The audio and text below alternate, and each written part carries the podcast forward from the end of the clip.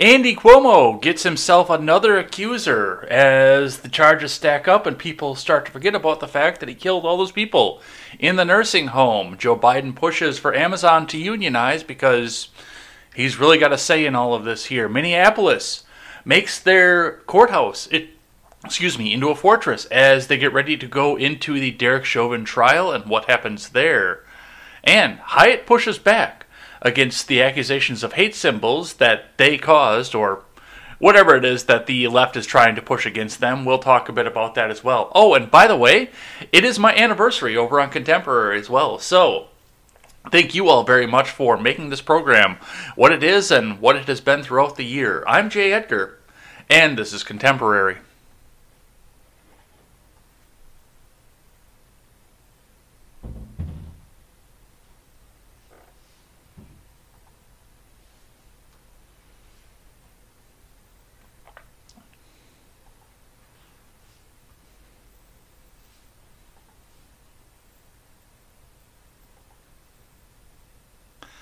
Good morning, everybody. Welcome to Contemporary. My name is Jay Edgar. It has been a year, you guys. We did it. We made it through. I never thought that I was going to be able to come back and do something like this, but here we are. 12 months later, March 2nd, 2020 was the first day of Contemporary. In February, I decided to start forcing myself to get up early in the morning to start doing a morning show before I went to work every day and just catch us up on the news of what happened the day before.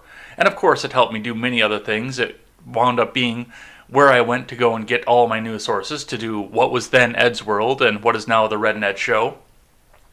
So it's helped me off on that uh, aspect of this, but it's been great sitting here, hanging out with you guys in the morning. And I see a lot of regular names, and I see a lot of new names as well. So I'm pretty happy to see you guys here and hanging out and coming in and chatting. I've got Ron Helton, who has been here since the beginning, which is uh, pretty awesome here. So yeah, we've been doing this for a year. It's it's incredible where we've sat and where we were from the first episode to now because you know just about now we were sitting there ready to go with 15 days to slow the spread and now here we are a year later still locked down with a new president who's sitting here saying that we need to possibly be masking up for another year. But people seem to be forgetting about the comic coup hysteria, sitting in looking at the fact that Andy Cuomo, who was once considered a frontrunner for 2024 because it was assumed back when we started the program that Trump was going to win the election in a landslide because the economy was still just fucking trucking along. And all that was assumed. So they were talking about Andy Cuomo for 2024, and now here he is with three sexual abuse accusers in order to distract people from the fact that he killed a bunch of people in the nursing homes. Biden is the president. Biden, well, he still can't string together a coherent sentence, but he was sitting here. We were wondering if he was going to get busted up for Ukraine, and now he's the president. Kamala Harris, nobody fucking liked. Couldn't make it past the first primary. Had slipped back into obscurity. Is now the vice president, and possibly the president assumed. It's been a whole year of this, and I I'm so excited to have taken this journey with you guys. I look forward to another year and seeing what else is coming from this. And we'll talk a bit more about that towards the end of the show as I get here to thank you. But I do have a bunch of stuff to get to. Starting with the stocks, because looking over at the Dow, we had a fairly up day throughout all of Friday. It went up on a spike on the futures, which we talked about it going up on a spike on the futures, and then just kind of stayed steady up throughout the day ending at thirty-one 31,535.51. Bitcoin went up slightly as well. 48 934.90. So it's on an upswing, but it's not a huge. No, actually, it might be a huge one because wasn't it 46 yesterday? So we'll, you know, see some of what's going on with that and what's going on with inflation and everything else to go along with that. Looking from IBD, Dow Jones Futures is stock market pullback over, NIO tumbles, Zoom soars on earnings from Scott Lehtonen. Dow Jones Futures along with S&P 500 futures and Nasdaq 100 futures were lower Tuesday following Monday's stock market surge. Tesla rebounded Monday while Zoom stock soared on earnings. NIO earnings missed estimates sparking a sharp fall. On Monday, the tech-heavy Nasdaq Composite jumped 3%, its best day since November 4th. The S&P 500 moved up 2.4% while the Dow Jones Industrial Average traded up 1.95%. Among the Dow Jones leaders, Apple advanced 5.4% Monday, while Microsoft rallied nearly 2%. In today's stock market, Visa is in a buy range above a new buy point. Tesla raced more than 6% higher on Monday, snapping a two day slide. After the stock market closed on Monday, Zoom Video reported strong uh, quarterly earnings results. Zoom stock surged 10% in extended trade. Meanwhile, Chinese EV leader NIO missed earnings estimates late on Monday. Among the top stocks to watch, RH and Target are approaching new buy points amid the current stock market pullback. Microsoft, Target, and Tesla are IBD leaderboard stocks. RH was Friday's IBD stock of the day. And it's interesting, we're still looking here, looking at the stock market. That wasn't an uh, initial feature of Contemporary, but you know, after the crash happened, just a few weeks after, I started looking at and see where we were going to go and what was going to happen. Is it was it going to be a recovery or were we going to go further into the hole? And it came up, and we wound up being higher than before. So, on the futures ahead of the stock market open, Tuesday, Dow Jones futures inched lower, while S&P 500 futures lost 0.1% versus fair value. Nasdaq 100 futures dropped 0.1% versus fair value. Remember, trading in Dow Jones futures and elsewhere doesn't necessarily translate into actual trading in the next regular stock market session.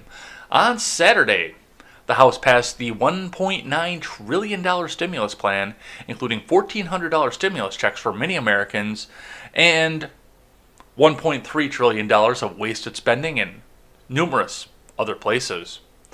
Among exchange traded funds in the uh, the innovator IBD 50 traded up 4.8% Monday. Nasdaq 100 tracker Invesco rose 3%. Meanwhile, the SPDR S&P 500 ETF moved up 2.4%. So that's what we're seeing through the market yesterday and into the futures. Let's see what Market Watch has to say. S&P 500 scores best day gain in about 9 months as March kicks off with a brighter economic outlook.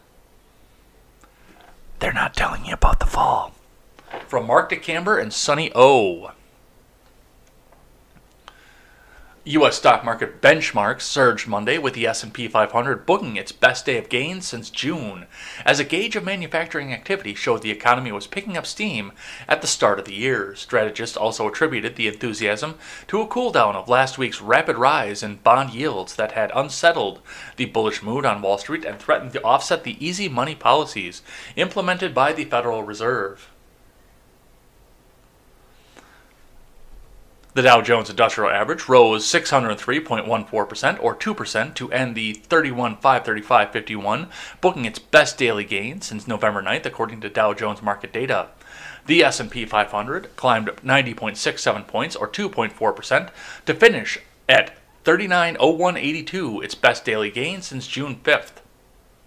The Nasdaq Composite added 396.48 points, or 3%, closing at 13,588.83 for its best day since November 4th. The Russell 2000 on small capitalization stocks rose 3.4% to end at 2275.32. It was its sharpest daily percentage gain since January 6th. So, looking at what the markets were doing throughout the week, uh, throughout the day yesterday, it looks like everything looks like it's great up, but people are looking and saying, "Oh, well, people are getting money back in their pocket and hey, it's to be it's to be magic and Biden's going to be the president. Everything's going to be hunky dory and everyone's going to get $15 an hour. Everyone's going to unionize and really honestly a lot of the stuff that we're seeing come out of the federal government right now is going to be a draw and a drain on the government or I'm sorry on the economy with the gas prices also increasing and I'm debating whether or not to add gas prices to the list of things that we're going through uh, at the beginning of the show. I know Bitcoin has kind of settled into it's not spiking up high and it's not dropping down low. It's kind of just settled into its 46,000 to 50,000 range. So maybe we don't have to sit and pay attention to that every day, but gas prices, that's going to be the big one coming up throughout the next 4 years because they're already going up. They're already huge and that's going to be what drives the economy, what drives goods, what drives prices, what drives people to require higher wages. So definitely something to watch. All right, looking over at Politico.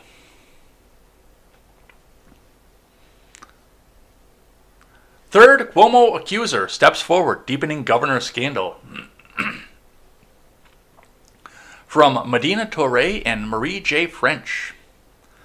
New York Governor Andrew Cuomo remained in hiding Monday as the state attorney general formally announced an investigation into allegations of sexual harassment, and some of the state's top Democrats began to wonder just how long the three term governor can hold on. The allegations of sexual misconduct by two former aides, which followed a mushrooming scandal around the deaths of nursing home residents, seemed to override every other political priority in the state and left Cuomo at his most vulnerable point since taking office 10 years ago. By evening, Cuomo was facing a new claim. A woman who had, uh, he had not previously met said the governor made unwanted advances toward her at a wedding reception in 2019, calling her aggressive after she removed his hand from the small of her back and asking, Can I kiss you? Hey, you know what? Just just a little bit one on the cheek, all right? Let's, let me kiss you, all right? I was so confused and shocked and embarrassed, Anna Ruch, 33, told the New York Times, a former newspaper, in describing the encounter, which the paper said was corroborated by a friend, text messages, and photographs. I turned my head away and didn't have words in the moment. The new claim, which differed from two earlier accusations in that Rooch was not an employee of Cuomo, added the, to the governor's growing, uh, bleh, growing troubles.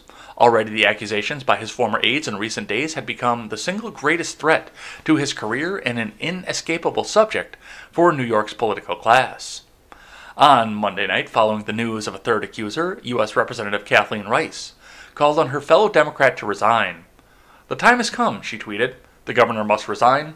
Rice, a former prosecutor, represents a moderate district in Long Island. and yes, Ron pointed it out last night and in yesterday's live chat as well that a lot of this may be coming. I gotta turn my uh, uh, hots down. Can you guys hang on for just a sec? I just keep seeing myself uh, bounce off the uh, off the top of there. But yeah, it's honestly with that it we're looking at this and we're looking at the situation where Democrats now might be looking at a way to get Cuomo out of office without having to answer for the fact that he killed all those uh, people in the nursing home.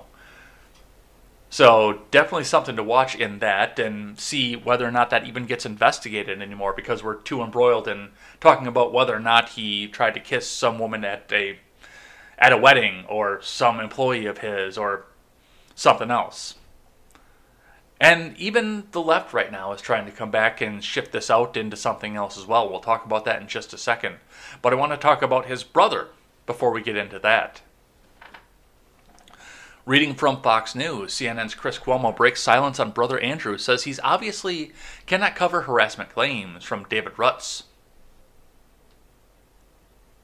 CNN's Chris Cuomo acknowledged the elephant in the room at the top of the primetime show on Monday saying he knows what's going on with his older brother, Democrat New York Governor Andrew Cuomo, but could not cover it due to conflict of interest. You're straight with me, and I'll be straight with you, the Cuomo primetime host said. Obviously, I'm aware of what's going on with my brother, and obviously, I cannot cover it because he is my brother. Now, of course, CNN has to cover it. They have covered it extensively, and they will continue to do so. Cuomo hit the airwaves moments after the New York Times, a former newspaper, published a report that a third woman, had accused the governor of making inappropriate advances toward her at a 2019 wedding reception. Last week, two former aides accused Cuomo of sexual harassment during their time in his administration. And once again, just like I said yesterday, if you elect the mob boss from the mask, Dorian, I think was his name, but not like the dude with the earring that you saw, but after he put the mask on. If you elect that guy to be your governor, you got to expect some level of corruption coming on here. Especially when his brother is sitting in the CNN news desk, run, uh, desk rather, running cover for him. As CNN's left wing media reporter, Brian Stelter, pointed out on Twitter, Chris Cuomo was quick to add that he had always cared very deeply about these issues, and profoundly so. Presumably, of course, referring to the harassment allegations. In addition, the governor is facing accusations of covering up coronavirus nursing home deaths to avoid a federal investigation which may be part of the reason that we're seeing this. Let's have a listen to what Chris had to say. Before we start tonight, uh, let me say something that I'm sure is very obvious to you who watch my show. And thank you for that. You're straight with me, I'll be straight with you. Obviously, I'm aware of what's going on with my brother. And obviously, I cannot cover it because he is my brother. Now, of course, CNN has to cover it. They have covered it extensively, and they will continue to do so. I have always cared very deeply about these issues, and profoundly so. I just wanted to tell you that. There's a lot of news going on that matters also, so let's get after that. Before we start tonight, uh, let me say something that I'm sure. Uh, Cuomo went on, I've always cared very deeply about these issues, and profoundly so. I just wanted to tell you that. Oh, now you're going to take me into another tweet. Dude, screw you guys.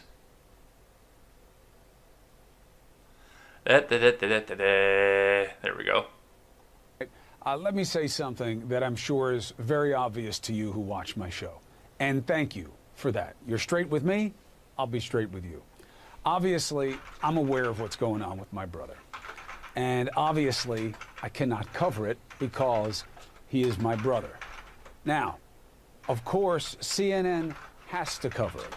They have covered it extensively, and they will continue to do so. I have always cared very deeply about these issues, and profoundly so. I just wanted to tell you that. There's a lot of news going on that matters also. He cares very profoundly, people. Just keep that in mind and pay attention to that. And, you know, there's no conflict of interest here whatsoever. He cares so deeply. So that's what we're seeing from that. But now the left is trying to turn this back around on the right, and I'll read this article, or at least a portion of it, and then I will tell you why this is different. From CNN, women allege sexual misco- uh, misconduct against North Carolina GOP lawmaker as his biography is under new scrutiny from Devon Cole and Sunlen Serfaty. Republican Representative Madison Cawthorn is facing allegations of sexual harassment and misconduct by several women who say he put them in uncomfortable situations when he was a college student with the former classmates detailing to CNN on Monday how the rising star of the conservative right would use fund drives as a way to make unwanted advances on them.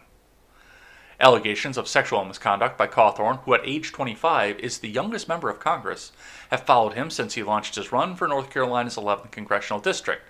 But the claims have gained renewed attention as the freshman congressman's popularity has steadily increased in some Republican corners following his moves earlier this year to Washington, where he's closely aligned himself with some of his far right colleagues.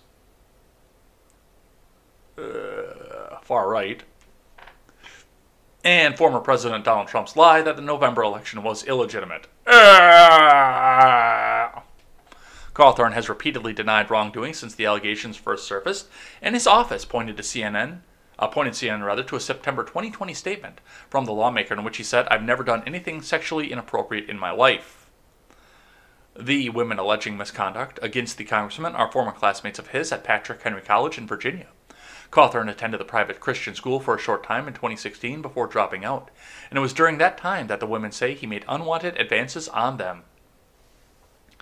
His MO was to take vulnerable women out on these rides with him in the car and to make advances, Caitlin Coulter, one of Cawthorn's former uh, classmates, told CNN in an interview.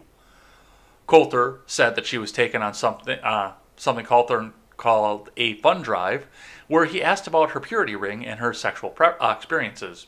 She says she felt something was off and shut down the conversation. He got really upset and whipped the car around and started going back to campus at 70 to 80 miles an hour on these one-lane roads, she said, and it was it was really scary. so, Cawthorn, the dude in the wheelchair, of course, is coming out with these allegations against him. And, you know, if they're true, then it's kind of scummy, especially considering the fact that he said he's never done anything sexually inappropriate.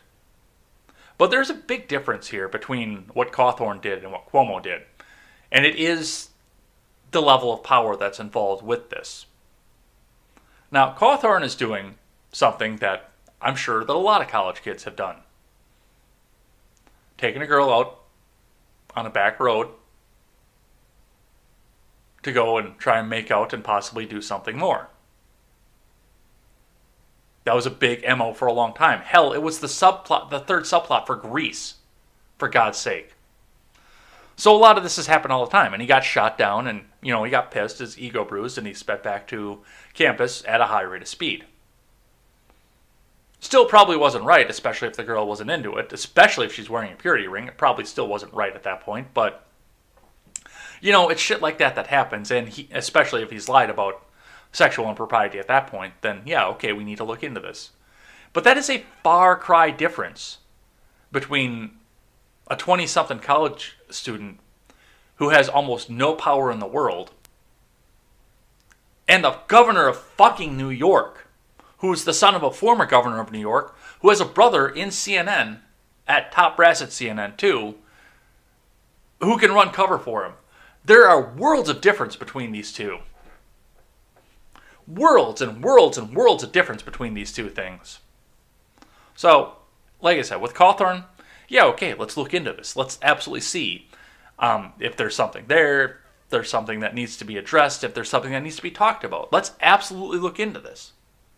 But let's not pretend this is the exact same thing, like so many people over on the Twitter side are trying to at this point. It's not. It really isn't.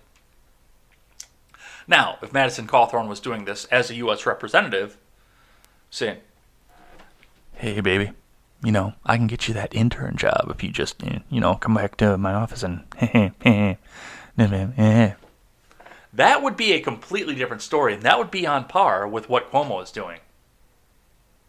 Because now Cawthorn, rather, is coming from a position of power. So,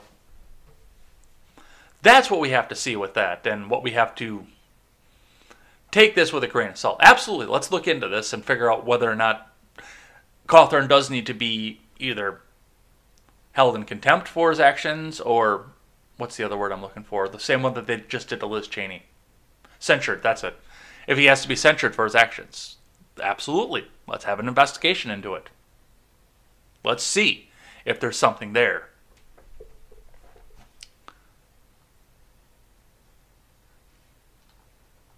But yeah, this is apples and oranges between this and Cuomo. All right, let's keep going. From Politico Senators hope for more Saudi sanctions in the wake of the Khashoggi report. This is from Jesse Naranjo.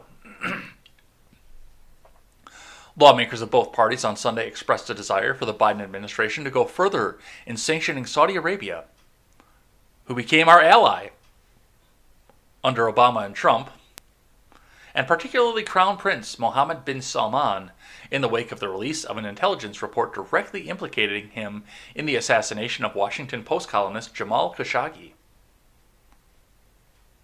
No, I don't think he does go far enough, although you have to give him credit because he's actually increased sanctions and he's increased the travel bans on those individuals who were directly responsible, Senator Rob Portman told host George Stephanopoulos on ABC's This Week.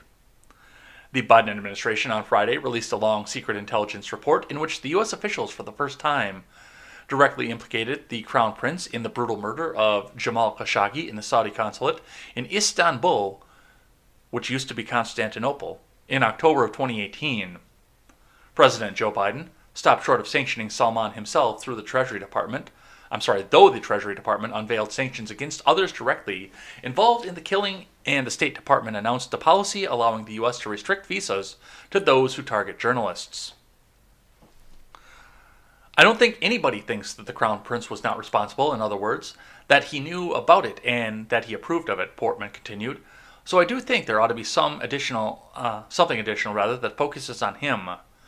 Portman said that he could come in the form of sanctions or travel restrictions, as was the case for others implicated in the plot. Biden is reassessing our relationship with Saudi Arabia, which is an ally, and I don't think that chapter is closed on the outcome of the disclosure of this report. Senator Mazie Hirono of Hawaii said earlier in the program, That's my hope. Pressed on what Biden could be doing in addition to the sanctions unveiled last week, the senators noted that Saudi Arabia has been a close U.S. ally in the ongoing conflict with Iran, highlighting the delicate situation the Biden administration is in. Yeah, that is a very delicate situation considering that he just dropped a bunch of fucking bombs in Syria. And now he wants to throw uh, economic problems against Saudi Arabia, which absolutely, if they killed an American journalist, then they should be held accountable. But to throw it against the entire country on top of this, I don't know, man. We're looking down the barrel of another Middle East war, and I'm not thrilled about it by any stretch of the imagination.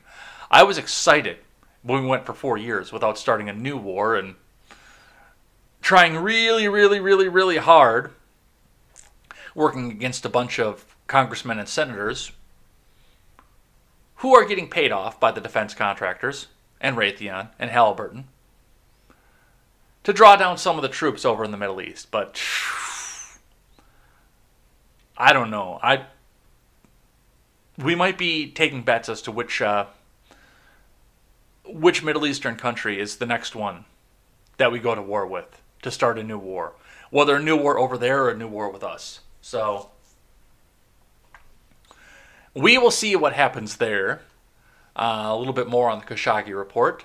Press watchdog sues Saudi prince for crimes against humanity in Khashoggi murder. From Sara Fischer over at Axios. Reporters Without Borders. Really? That's what it's called?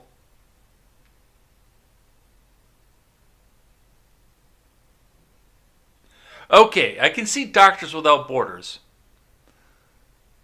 because they're actually providing humanitarian aid. But Reporters Without Borders, really? A global nonprofit uh, defending press freedoms filed a criminal complaint against Saudi Crown Prince Mohammed bin Salman and four other Saudi officials for the assassination of Washington Post contributor Jamal Khashoggi and for other crimes against journalists. It's the latest organization to demand accountability from top Saudi officials following the U.S. intelligence report released last week that assessed the Saudi prince approved the 2018 operation to capture or kill Khashoggi, a prominent government critic. Aren't you glad you have your First Amendment over here? Because, yes, they can absolutely get away with that over there. It ain't right. It absolutely isn't right. but other than the U.S. intervening, there's really nobody to stop them either. The lawsuit filed on Monday with the German Public Prosecutor General also addresses 34 cases of journalists that have been jailed in Saudi Arabia.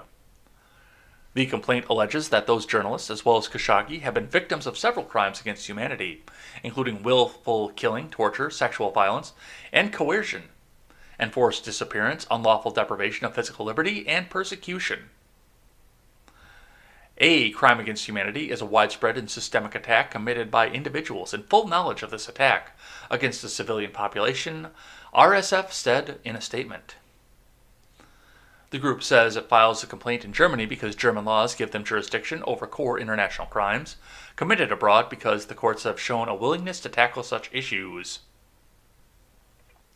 In Saudi Arabia, journalists who are civilian population uh, according to the international law, are victims of a widespread and systemic attack for political reasons in furtherance of state policy aimed at punishing or silencing them.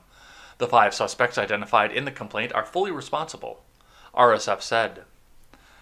German prosecutors will now decide whether to take up the case, but there's no guarantee that they will. And yes, we can look at this as a civil case. Unfortunately, there's no really real way to put this into a criminal aspect like there would be if there was a First Amendment because you know that's what they do. They go after people who make them look bad. That's yeah. I mean, Middle East is going to do what Middle East is going to do. But civilly, yes, they can hold them liable for the deaths and wrongful deaths of the people who aren't citizens of the country. And yes, they can go through the courts and do that. So, um, as far as going through Germany, I don't know if that was the proper avenue to do that. We will see what happens with that. But the reports coming out are pushing people and I don't know where it ends. So, we will see there. Uh, I've got another one here on Khashoggi from Yahoo News, which I believe came. I don't know why it unloaded, but okay, there it went. No, that did come straight from Yahoo News. Which one do I have that came from uh, Business Insider? Oh, that one. That one came from Business Insider. Uh, Khashoggi report spurs 9 11 families to push Biden for more Saudi disclosures. From Michael Isikoff, Chief Investigative Correspondent.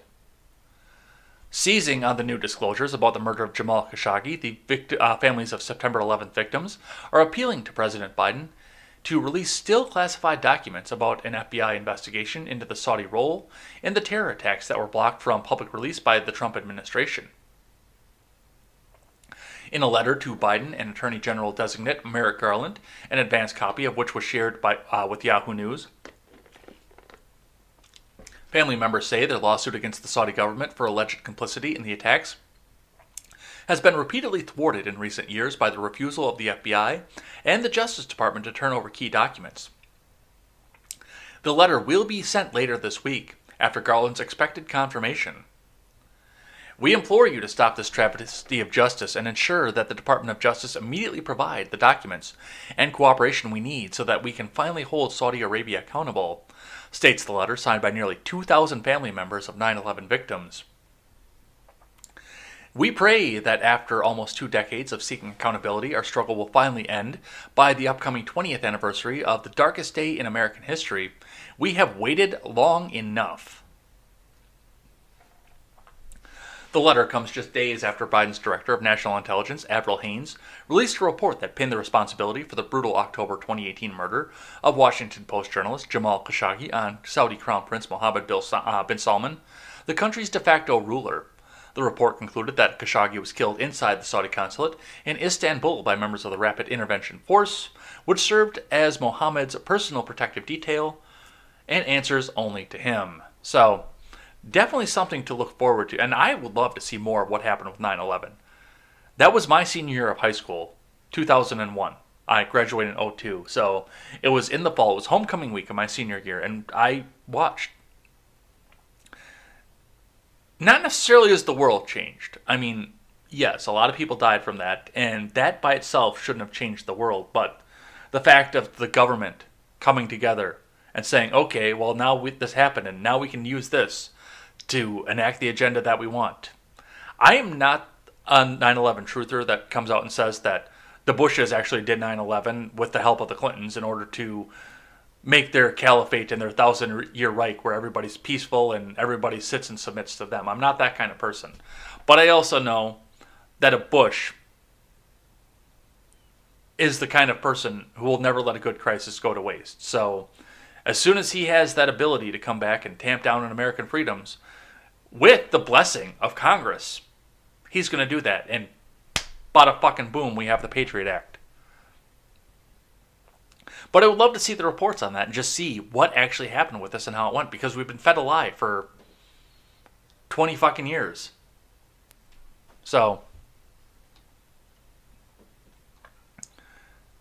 here we go. Throw it out. Bring it out into the world so we can see it all. All right. Let's look at Politico here for a second. Progressives push to uh, squash Senate filibuster after minimum wage defeat. This is from Marianne Levine, Laura Barron Lopez, and Sarah Ferris. Progressives are willing to accept defeat on the minimum wage for now and vote for President Joe Biden's coronavirus relief package, but they're channeling their energy into a renewed push to kill the filibuster one day after the Senate parliamentarian effectively forced a $15 an hour minimum wage hike on Democrats, or I'm sorry, out of Democrats' coronavirus relief package, leading liberal activists are racing to turn their bitter setback into opportunity. They need to sacrifice a key Biden priority in order to ensure a COVID aid bill can pass the Senate, with a simple majority has handed progressive lawmakers and their allied groups a new talking point in their long running quest to eliminate the legislative filibuster.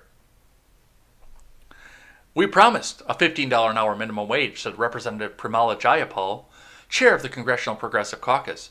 So if that $15 an hour minimum wage isn't in this package, we're going to have to figure out a way to get it through.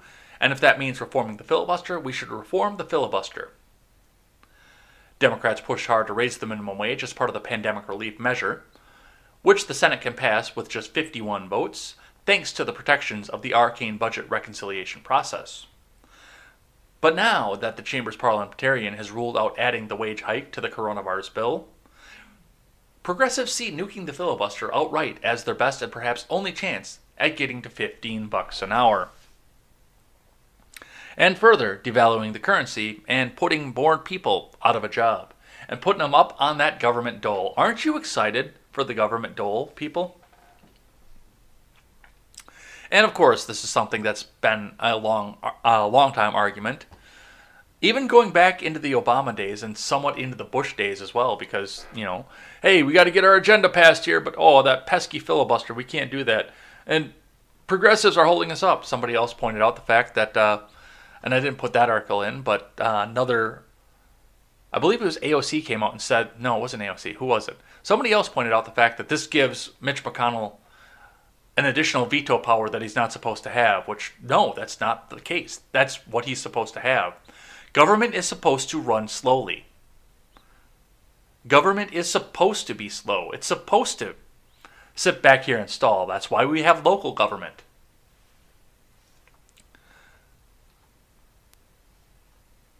Democrats pushed hard to raise the minimum wage as part of the pandemic relief measure, which the Senate can pass with just 51 votes. Oh, I read that one already. Okay, so that's the information that I have out of this that I want here. But now, Yahoo News, via Business Insider, went back to talk to Senator Joe Manchin, who they're trying to recruit to get back on board with the filibuster relief. Senator Joe Manchin on ending the filibuster. Jesus Christ, what don't you understand about never? From Charles Davis. In a democracy, 50% plus one equals a governing majority. But in the US Senate, it takes 60 votes or arcane maneuvers like budget reconciliation to get much of anything done thanks to the filibuster. A Senate rule allowing a senator or senators from the uh, minority party to hold up a bill which has ossified into a permanent obstacle. And that, Senator Joe Manchin said on Monday, will never change as long as he's around.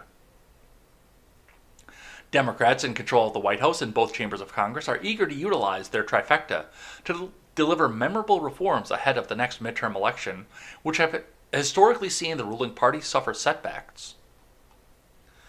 Some of it can be done the 50 plus one way. The $1.9 trillion stimulus package on track to be passed this week includes $1,400 checks, a $400 per week boost in unemployment, and billions in aid for state and local governments but a ruling by the Senate parliamentarian means it will not include a hike in the minimum wage, and Republican support for $15 an hour by 2025 does not appear to be in the offing. But as critics are quick to note, there is nothing in the U.S. Constitution that demands a Senate majority's legislation be stymied in perpetuity by the filibuster and the need to get 60 votes to end debate. Indeed, that simple Senate majority could elect uh, to just do away with what is just a tradition, not a law. Manchin, the senator from West Virginia, is one of two Democrats standing in the way of that. The other is Arizona Senator Kyrsten Sinema, and he's not going to change his mind. Never, he shouted at a journalist who asked if setbacks to the Democratic agenda might lead him to reconsider, per a pool report filed by Monday night by Bloomberg News' Eric Wasson. Jesus Christ, what don't you understand about never? If Manchin's party is unable to move forward with other big ticket items, however, expect rank and file Democrats and members of the press to keep asking him the question. Well, they can keep asking him that, but he is firm on the tradition of it. And the article, the writer is correct on this. There is no constitutional provision to have a filibuster. That was something that was added in, I believe, in the 19th century to slow down government, to make it into a deliberative body. So that they're not just you know like the article comes out and says just doing whatever 50% plus 1 does to try and get the veto in. Mostly so they have to sell this so they can make this more bipartisan as we move into the more two-party system with this. In order to make this so it's not just majority rule tamping down on the minority which give democrats the opportunity and they're going to do that. And hell give republicans the opportunity and they're going to do that give them the opportunity, and yes, they will tamp down and they will they will force their agenda down people that don't want their agenda. It's a stopgap to prevent radical legislation from going through. And given what we're seeing, especially given the fact that it's double, and we're seeing in a point where we're at another massive budget deficit and almost $30 trillion in national debt and the fact that it's harder and harder to start a small business in commie coof land right now. With all of that being said, I consider doubling the minimum wage right now on a federal level as an extreme legislation. It's not the most extreme that the left can push out right now, but if they can get this one through, then they can go after much more extreme legislation and force their will down on 50% minus one of the country.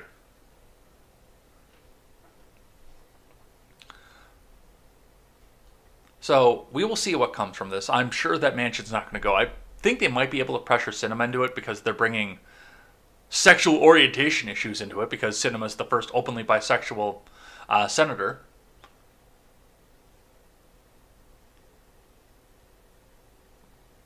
But I'm pretty sure the stopgap is going to stay. So we'll see what happens there. All right, let's keep going. From Fox News. Ex CIA Director Brennan says he's increasingly embarrassed to be a white male. Well, I'm increasingly embarrassed that John Brennan still has an opinion. From Sam Dorman. Former CIA Director John Brennan, lamenting his own whiteness on Monday, suggested that other men of his race were acting in embarrassing ways. Dude, I don't care. John Brennan is an ass. But, hey, let's listen to what he has to say. That's why we started with Kate, Katie Benner's great new reporting about the investigation into police officer. It renders, you know, at best hypocritical, at worst cynical and false, any notion that the Republicans care about the lives and the safety of law enforcement. Well, I must say, to Claire's point, I'm increasingly embarrassed to be a white male these days. What a light of what I see of my other white males saying. But it, it just shows that, with, the, with very few exceptions, like Mitt Romney, Liz Cheney, Adam Kinzinger, there are so few Republicans in Congress who value truth, honesty, and integrity. And so they'll continue to gaslight the country the way that Donald Trump did. And the fact that this has such security and safety implications for the American public and for the members of Congress. Again, as Claire said, it is just a disgusting display of craven politics that really should have no place in the United States in 2021. Katie, that's why we started with Kate, Katie Benner's great new. Uh, she, Brennan, and Senator Claire McCaskill of Missouri were arguing that Republicans had lied about the truth of what happened during the riots on January 6th because they're going to milk that fucking event for another 20 fucking years. You know, they keep saying in Congress and in the Senate and in the news media that this is the new 9 11, which tells me that, yes, they're going to pull everything they can out of this for the next 20 fucking years. It wasn't that bad. I'm sorry. I don't care what you think that this was. All it was was a dude stole a podium. A woman got shot by the police, which I thought that was a sin beyond fucking sin. And a bunch of other people got into the Capitol, pulled out their phones, and went. That's what that was.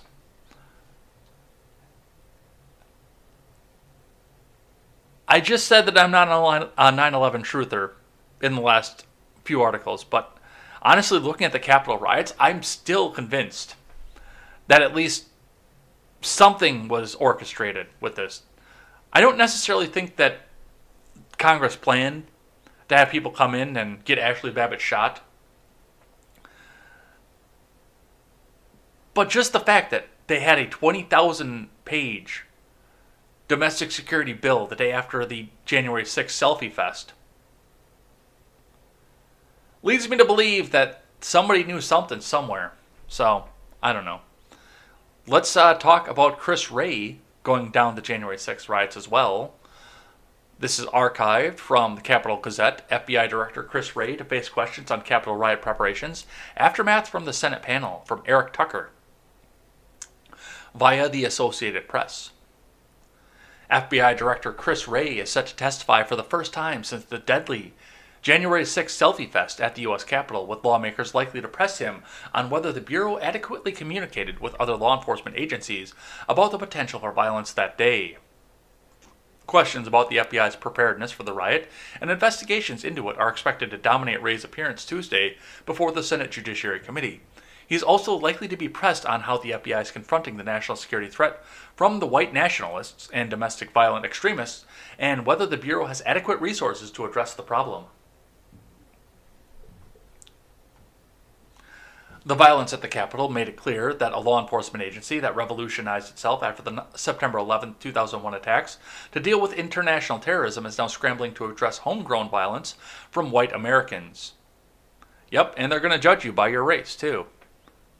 President Joe Biden's administration has tasked his National Intelligence Director to work with the FBI and Department of Homeland Security to assess the threat. Wray has kept a notably low profile since the violent mob of insurrectionists stormed into the Capitol and took selfies and got non-violently herded back out.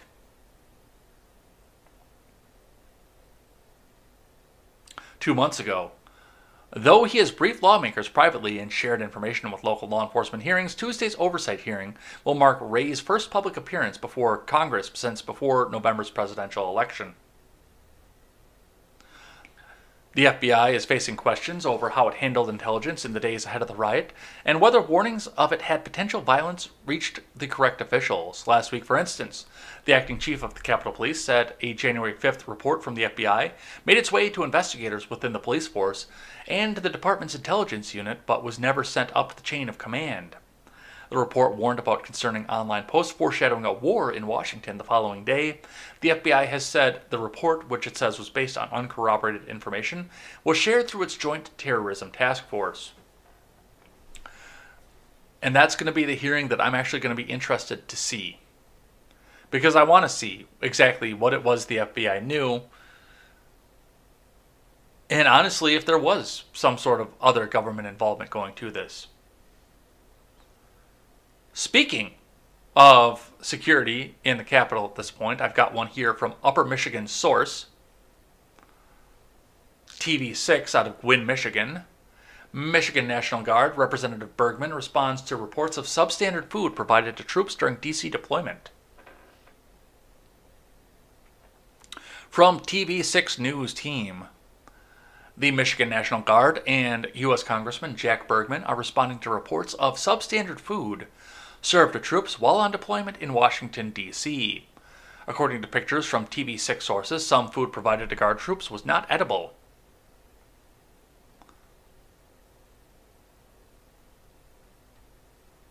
A Barstool Sports post also shares uh, photos it received on the matter. The Michigan National Guard released the following statement to TV6 and Gray News when asked for more information. The Michigan National Guard finds the reports of undercooked and poorly prepared food provided to our service members in Washington, D.C. very concerning. The first hand accounts and pictures of undercooked food being served clearly show that what is being given to Michigan service members is unacceptable as soon as the first reports were received. Governor Whitmer called Acting Secretary of the Army John E. Whitley to communicate Michigan's concerns. Other Michigan senior leaders also engaged at the highest levels of the federal government to inform those in charge and ensure they knew about our displeasure with the conditions. Every assurance was given that the issue would be addressed and corrected. So, as we all know, there's still military security over in the Capitol at this point. They're still doing that. They're still talking about that. And we don't know when that's all going to go away. Um, supposedly, it's going to be going away on Thursday. March 4th is the next event that they're going to try and do something with, but I don't think it's going to go away. I think they're getting too comfortable with keeping them all under lock and key for as much as they can. But, you know, we've talked about this in the National Guard before. I don't know if this is true because no other state has come forward with any other allegations of this, but I also know the fact that as soon as they were done with the Capitol building and done with everything that they thought they were going to do on inauguration day, they were sending people not out to sleep in the parking garage, as we talked about on the RedNet show, because these are National Guard troops, so they have hotels. And some of the states have called their National Guards home, like Florida. But they were sent out there and shoved out there on a 30 degree day to go and take their breaks because they had nowhere else to go with one outlet. So, I mean, treatment of the National Guard soldiers in D.C., they've got a record of that being shitty already. So, I have no corroboration for this, but I believe it. I believe it's possible. Definitely needs another look into uh, conditions, definitely needs an investigation into it, but I believe it's possible. And we will see what comes back up out of this. All right, let's go to Insider, archived, of course, because they don't let you read the articles if you have an ad blocker on. Easy Ad Blocker is one of the best ad blockers out there, by the way, and it's free, so give them a check if you're sick of looking at ads. And archive.vn will put everything right up so that if you get the ad blocker notice and you put the link into archive.vn, it'll give you the page, whether somebody archived it before or whether it's a new archive, without the ad blocker interruption up in front of you. All right. From Insider, Hyatt Hotels says it's taking claims that the CPAC stage was inspired by a Nazi rune very seriously and called the hate symbol abhorrent. Hyatt Hotels Corporation called the hate symbols abhorrent after the stage at the 2021 Conservative Political Action Conference, which took place at Hyatt Hotel, resembled a Nordic rune that appeared on Nazi uniforms. CPAC was held Thursday to Sunday at the uh, Hyatt Regency in Orlando, Florida. Some people on social media noted that the event stage, which hosted speakers, including the former president, was in the shape of an Odal rune, with tweets like this going viral. Has anyone noticed the shape of the CPAC stage? It's the Odal rune, SS insignia. It wasn't the SS first off, because the SS was legitimately two S's uh, side by side. It was an obscure regiment of Nazi soldiers who were working, I believe, in the Aral Mountains I don't know. I looked into this specifically for what we talked about last night on the Red Net show. As insiders Kelsey Vlamis reported, the symbol was used on some Nazi uniforms and has since been used by some white supremacists, but it is a centuries old symbol that has also been used in non extremist contexts. We take the concern raised by the prospect of symbols of hate being included in the late uh, stage design at CPAC 2021 very seriously, as all such symbols are abhorrent and unequivocally counter to our values as a company, Hyatt Hotels Corporation said in a Sunday statement, according to Reuters. So, Hyatt uh, added that the stage design and all other logistics were managed by the American Conservative Union, the group that organizes the conference, and not the hotel group, Reuters reported. Honestly, just looking at the fact that they've got two catwalks going back uh, beyond the stage, and then a catwalk sitting up in front of the screens. Yes, I can see the shape of the room. I can absolutely see that. But I can also see the functionality of the stage. The stability of it, the carpentry that goes into it, the engineering of it, and the utility of the shape. I look at this as an unfortunate coincidence. I never attribute to malice what can be explained away by stupidity. And I also understand the fact that people are legitimately going out and looking for anything that they can do to come out and say, oh, look, Trump, he's a Nazi. He's a Nazi. Look at him. He's a Nazi. He's the most evil Nazi there is, the most evil Nazi there ever was. So people are going to look at this and they're going to find something.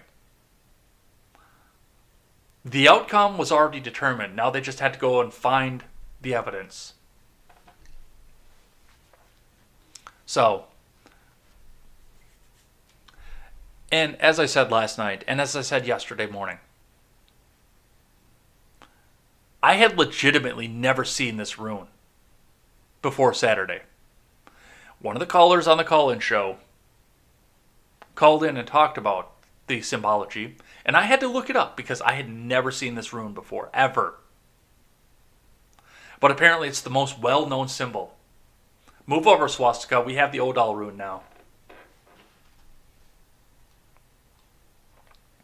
So, that's what we see from that. All right, I've got one here from the New York Post. Trump and Melania got the COVID vaccine before leaving the White House. From Steven Nelson. Okay. Don had the commie fucking coof already. Why the hell did he get the vaccine? I, that I don't understand. One of my friends did the same thing. She went out and she got the commie coof and then went out and got the vaccine anyway, both doses, and felt like shit afterwards. Uh, this is from Steven Nelson. Former President Donald Trump and former First Lady Melania Trump were vaccinated for COVID 19 in January, the Post has confirmed. The shots were administered privately at the White House before President Biden took office. A person with knowledge of the inoculation said Trump, 74, publicly battled the virus in October and was hospitalized for three nights at the Walter Reed National Military Medical Center. The former First Lady, 50, also tested positive for the virus in October, but was not taken to the hospital for treatment. Many political figures publicly took their shots to help boost public confidence, including Biden and former Vice President Mike Pence. Trump delivered his first speech as an ex president on Sunday to the Conservative Political Action Committee and touted spearheading the successful development of vaccines within a year of the commie fucking coofs outbreak.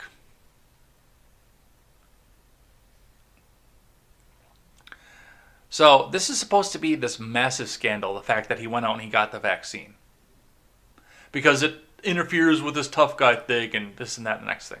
First off, I don't understand why he got the vaccine. I really don't because he had it already, which means he had natural, a natural immunity to it. And I'm not 100% sure why Melania got it either. Because it's presumed, because she was in the White House with Don, that she had it as well, but was possibly asymptomatic. She quarantined with him. I don't understand. But scandal's gonna scandal, and now people are gonna take this and run with it and say, well, he's evil, and he's Donald, and he's orange, and Really? I don't care. All right, let's keep going. I got one from the Daily Wire. I got just a few more, then we'll do Twitter trending and head on out of here for the day. Democrats consider scheduling vote on controversial gun control bill in the next two weeks. Report says.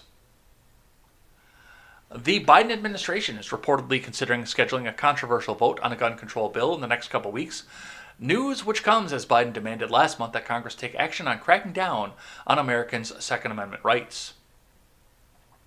A report by Punchbowl News, which was founded by former Politico reporters, said that House Speaker Pelosi and other House Democrats were focused on turning their attention to other issues that the Biden administration has on its agenda, which includes gun control after they passed Biden's America Rescue Plan last week.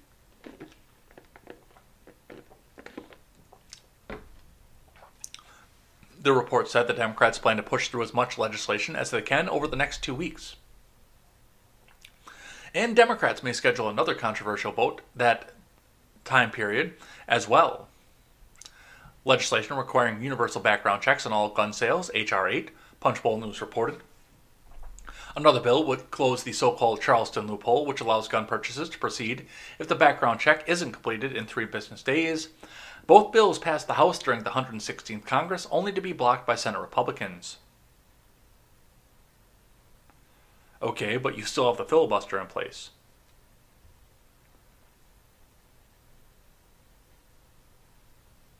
Where do you think this is going to go? What do you actually think this is going to do? The National Rifle Association tweeted out a warning that Biden's extreme gun control agenda would be brought before Congress sometime in the next couple of weeks. Sources in D.C. report that Congress will be voting on Biden's extreme gun control legislation as early as next week, the NRA tweeted. Possible that they will bypass committee procedures. Stay tuned, NRA members. And of course, this is something that the NRA can make money off of, so they're going to actually do something about this one. But when it's bump stock bans, hey, they're just going to roll over and say, "No, it's okay. You don't really need that fucking bump stock anyway. Stop, stop asking us to do stuff." The NRA is a cuck organization. Gun Owners of America is way better than the, than the NRA. Way better. And as I said, this I don't know where you think this goes past the Senate. I don't know where you find 10 votes to get this through the Senate filibuster process. Apparently, they're there. Apparently, they exist because they're going through with this. But the next question is, and I know a lot of people are disappointed with the Supreme Court right now, but how do you get that past the Supreme Court? With constitutionalists on the Supreme Court, how do you get that passed there? So that's what we see from that. We'll be watching that one pretty closely. KTLA 5 out of Los Angeles reports Minneapolis courthouse prepping with wire, concrete barriers ahead of officer's trial in George Floyd's death. From the Associated Press.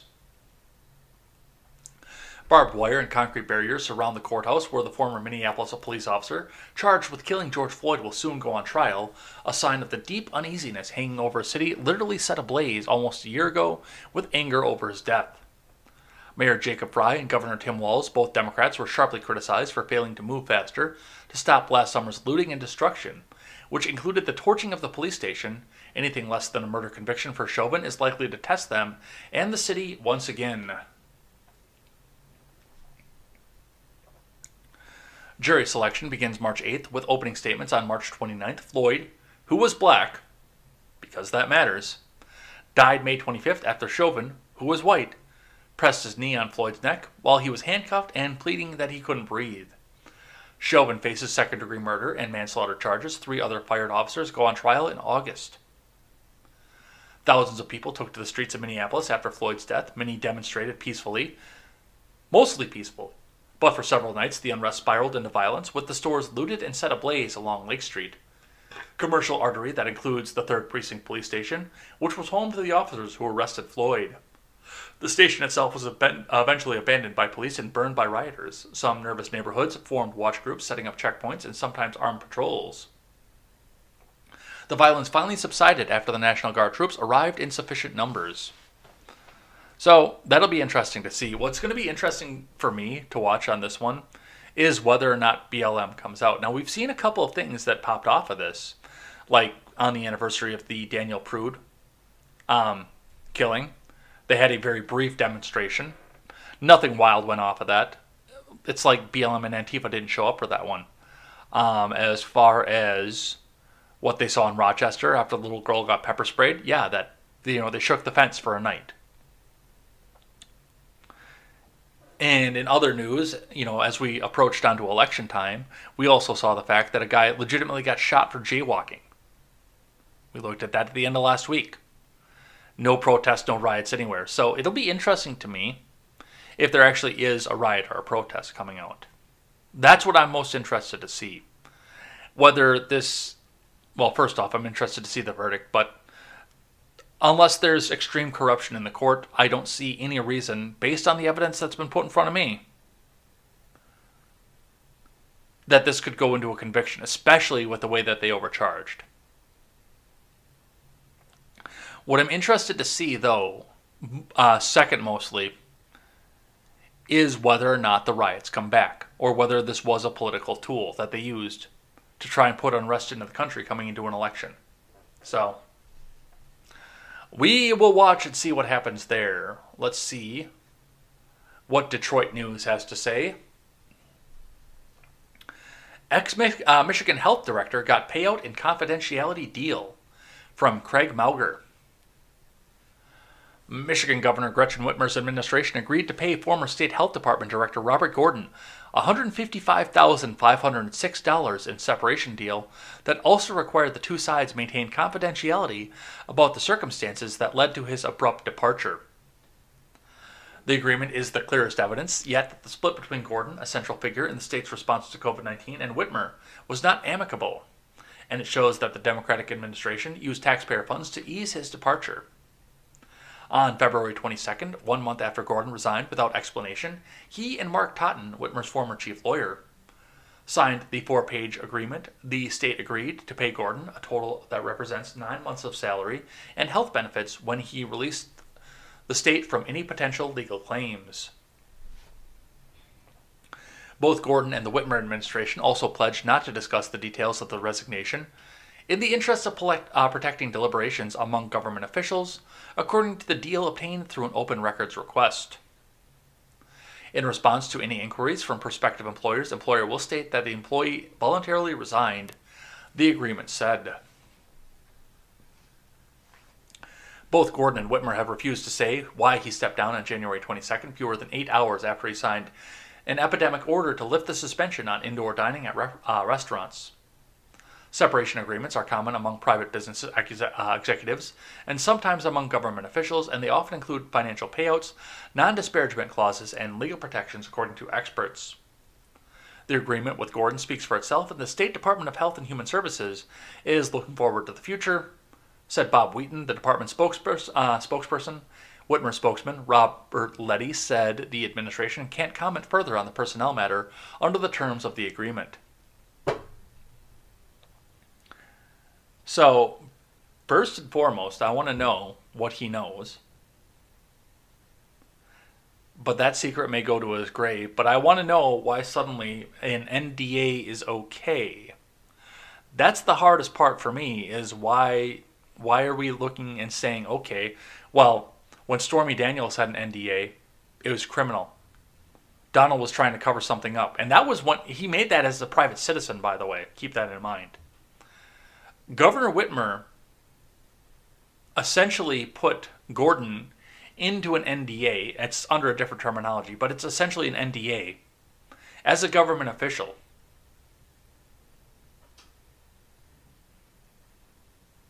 And that shouldn't be illegal. That shouldn't be constitutional. We should have more transparency in government. So, this tells me, this gives me a sneaking suspicion that he knows something. Now, once again, no evidence, innocent until proven guilty. But this is telling me just deep down into my craw that dude knows something. So, we will see what happens there and, you know, if he leaks something or something comes off of this. But just the fact that he's on an NDA raises all kinds of red flags to me, especially given how hard people railed against NDAs four years ago three years ago when we talked about Stormy Daniels. All right, well, I've got one here from Politico. Inside Joe Biden's decision to dive into the Amazon Union Drive. From Christopher Cadelago uh, and Rebecca Rainey. Joe Biden's endorsement of the right of workers at an Amazon facility in Alabama to unionize was the culmination of weeks of private calls with labor organizers and Democratic officials who viewed the standoff as an early test of the president's commitment to their cause. Unions are hoping the message delivered by the video over Twitter is a sign that organized labor will have staying power in the Biden White House and that it fuels support for broader overhaul of federal labor law and expansion of union rights. Democrats approached Biden advisors earlier this year to uh, voice support for the factory workers. Discussions between White House Chief of Staff Ron Klain, unions, and allied operatives took further shape in early February and continued through recent weeks. Those involved say they wanted Biden to weigh in with forceful statements in support of the drive to become the first unionized Amazon facility in the U.S. How much of a kickback do you think Joe Biden is going to get or people in his family because he's probably going to be dead by the time this is all over. But how much of a kickback do you think is coming from the AFL CIO for doing this, for making this happen and making this historic decision off of this? Because I'm sure there's money involved with this. The union is one of the biggest donors. They donate to both parties, but they are one of the biggest donors to Democrat causes and to Democrat politicians. And I don't mind people unionizing. I never have. Corporate unions, I have a little bit of a problem with, especially given the fact that most of these union leaders are paid from your company's payroll department. I've been on about this before. But if a bunch of people want to get together independent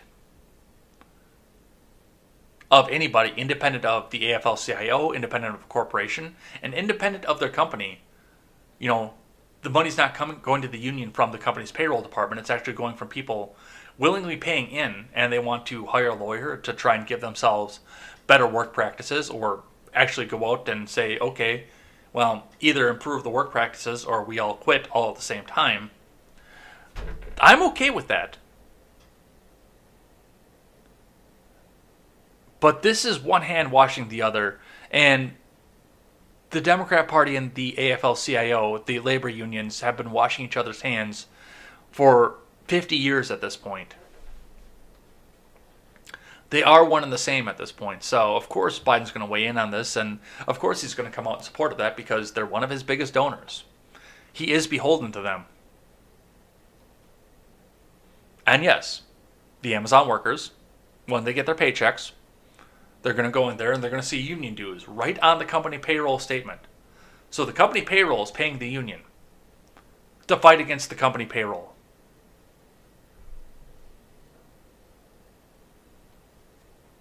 So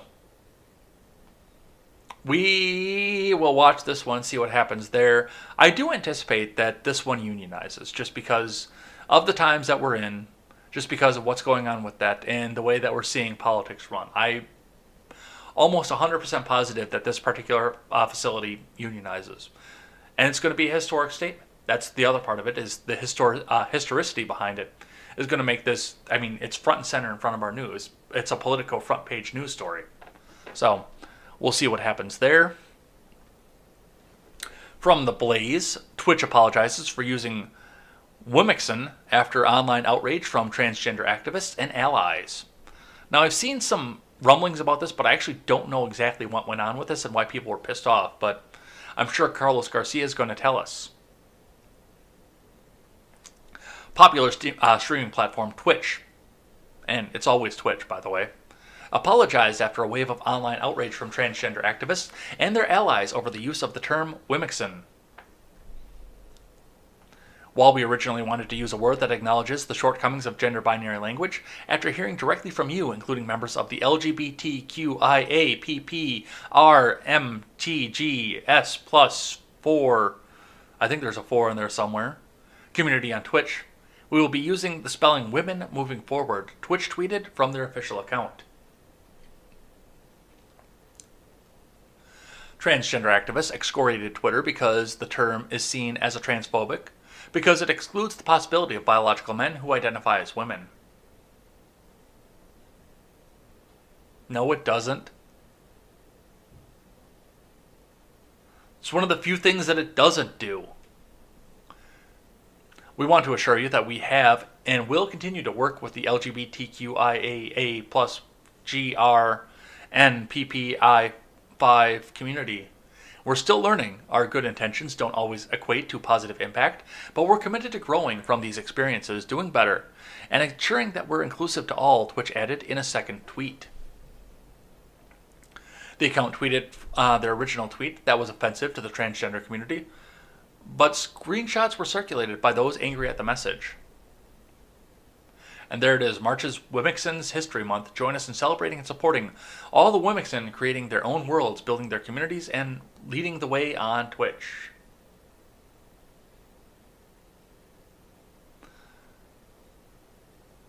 This is what we're fighting over right now. This this is the fight we're having. We're still losing a million jobs a week in this country. Governors across the uh, nation can't decide if they want to open up their uh, businesses again.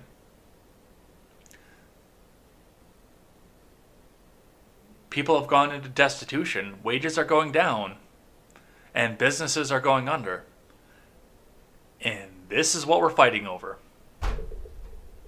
Love it.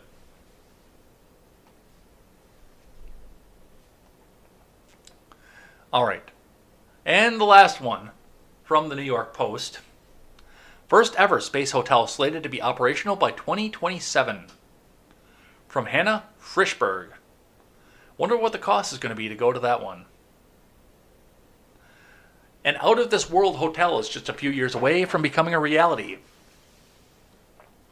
This decade will see the start and completion of construction of humanity's first ever hotel in outer space, according to the group behind it, uh, Orbital Assembly.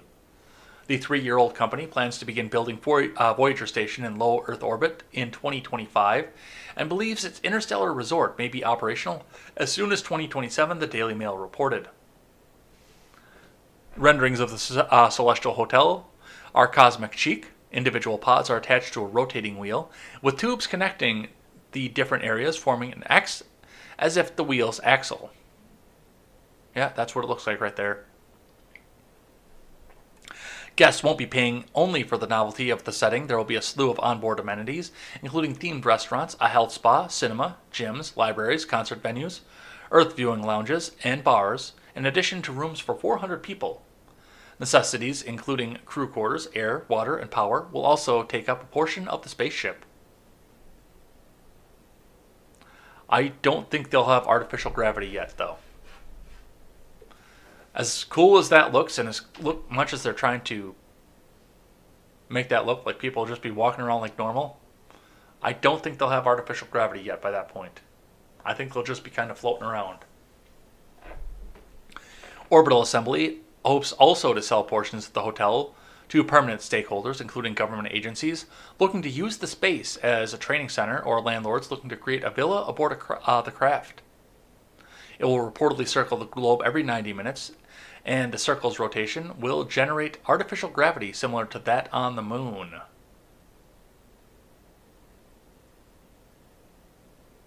I don't know, man. I think you've got a lot of work ahead of you before you get to that point. This will be the next industrial revolution, said John Blincow, founder of the Gateway Foundation, which will run some of the Voyager's pods, according to the Daily Mail, the rotation aspect is vital, he added. Without gravity, people cannot viably be on space station for a prolonged time. Orbital aims to take uh, multi-month stays on the Voyager a possibility. People need gravity so their bodies don't fall apart, Blincow explained. A robot by the name of Star, Structure Test Assembly Robot, is set to build the Voyager's frame in orbit once the company completes some gravity related testing. So, well, it's ambitious. I'll give it that. It's an ambitious idea. I don't know if it's a possibility. I don't know if they're going to get there in seven years, if they're going to develop artificial gravity, but it's definitely it's definitely ambitious. They also lifted the design straight from Zenon Girl of the 21st Century. Just a reminder of that. And we'll see what happens. I wonder if there'll still be flat Earth after this goes through. But we'll see. All right, and the last thing we do on Tuesday is Twitter trending. So let's get that loaded back up and let's go see what's on the Explore page for the day.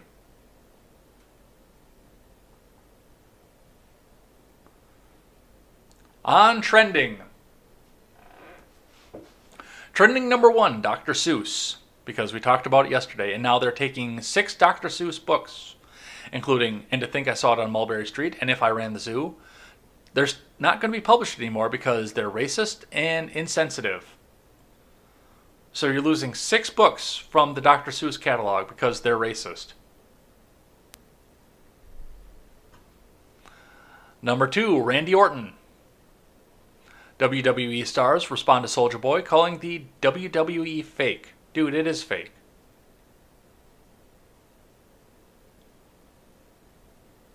Rap game faker than WWE. Soulja Boy versus Randy Orton. Yeah, dude, it is fake. Everybody knows that.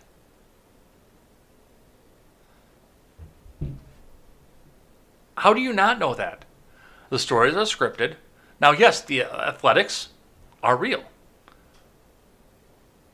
Triple H tours quads because the athletics about this are all real. But yeah, the storyline, that's all fake.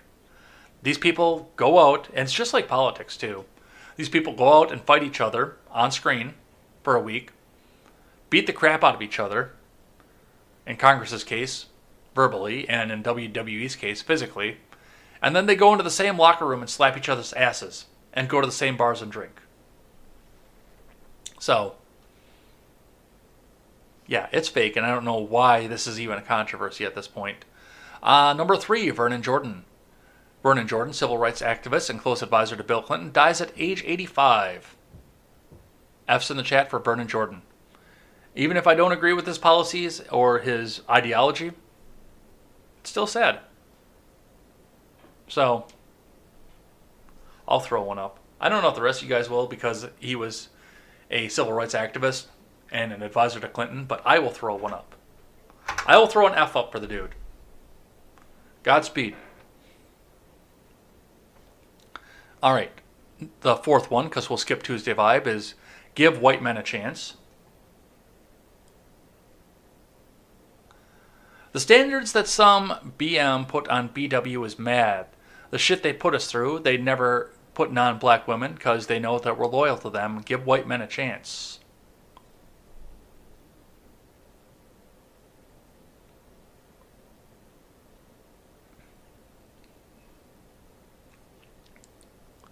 I don't know where this came from.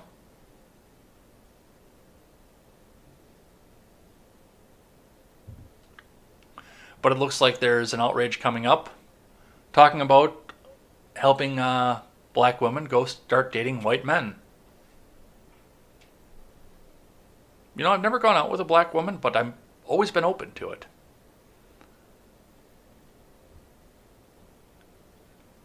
The second celebrity crush that I had when I was a kid was Kellie Shanygne Williams, uh, TV's Family Matters own uh, Laura Winslow. She was cute. I liked her. I absolutely would. So, yeah, if it's out there and it happens, it happens. All right. That'll be the fourth one. We got to throw one more up here. Texas Independence Day. Apparently, is today from NBC DFW. Happy Texas Independence Day. 184 years ago, today, Texans signed their Declaration of Independence. And somebody, of course, had to comment on the top Texas Independence Day, won't that be the day Texans break free from their extremist Republican overlords? Because you knew it was going to happen. What's one of the big ones, too, with Texas is as it's laid out geographically, with the map drawn the way that it is and the state lines drawn the way that it is, Texas actually has probably one of the best chances of going back and becoming an independent nation. They've got a decent economy, they've got their own power grid that's not connected to the rest of the power grids. They have their own manufacturing. People are fleeing from California to go there, so they've got money in there. Plus, they've got a shipping port. I know, like Wyoming talked about uh, they were going to secede. Well, Wyoming has no shipping. So all that the U.S. would have to do is barricade the roads going into Wyoming on all the other states, and Wyoming is sit- suddenly sitting there begging for mercy because they have an internal economy only. Texas actually has a good chance of going out and being independent again. I don't know if they're going to do it or not, but uh, yeah.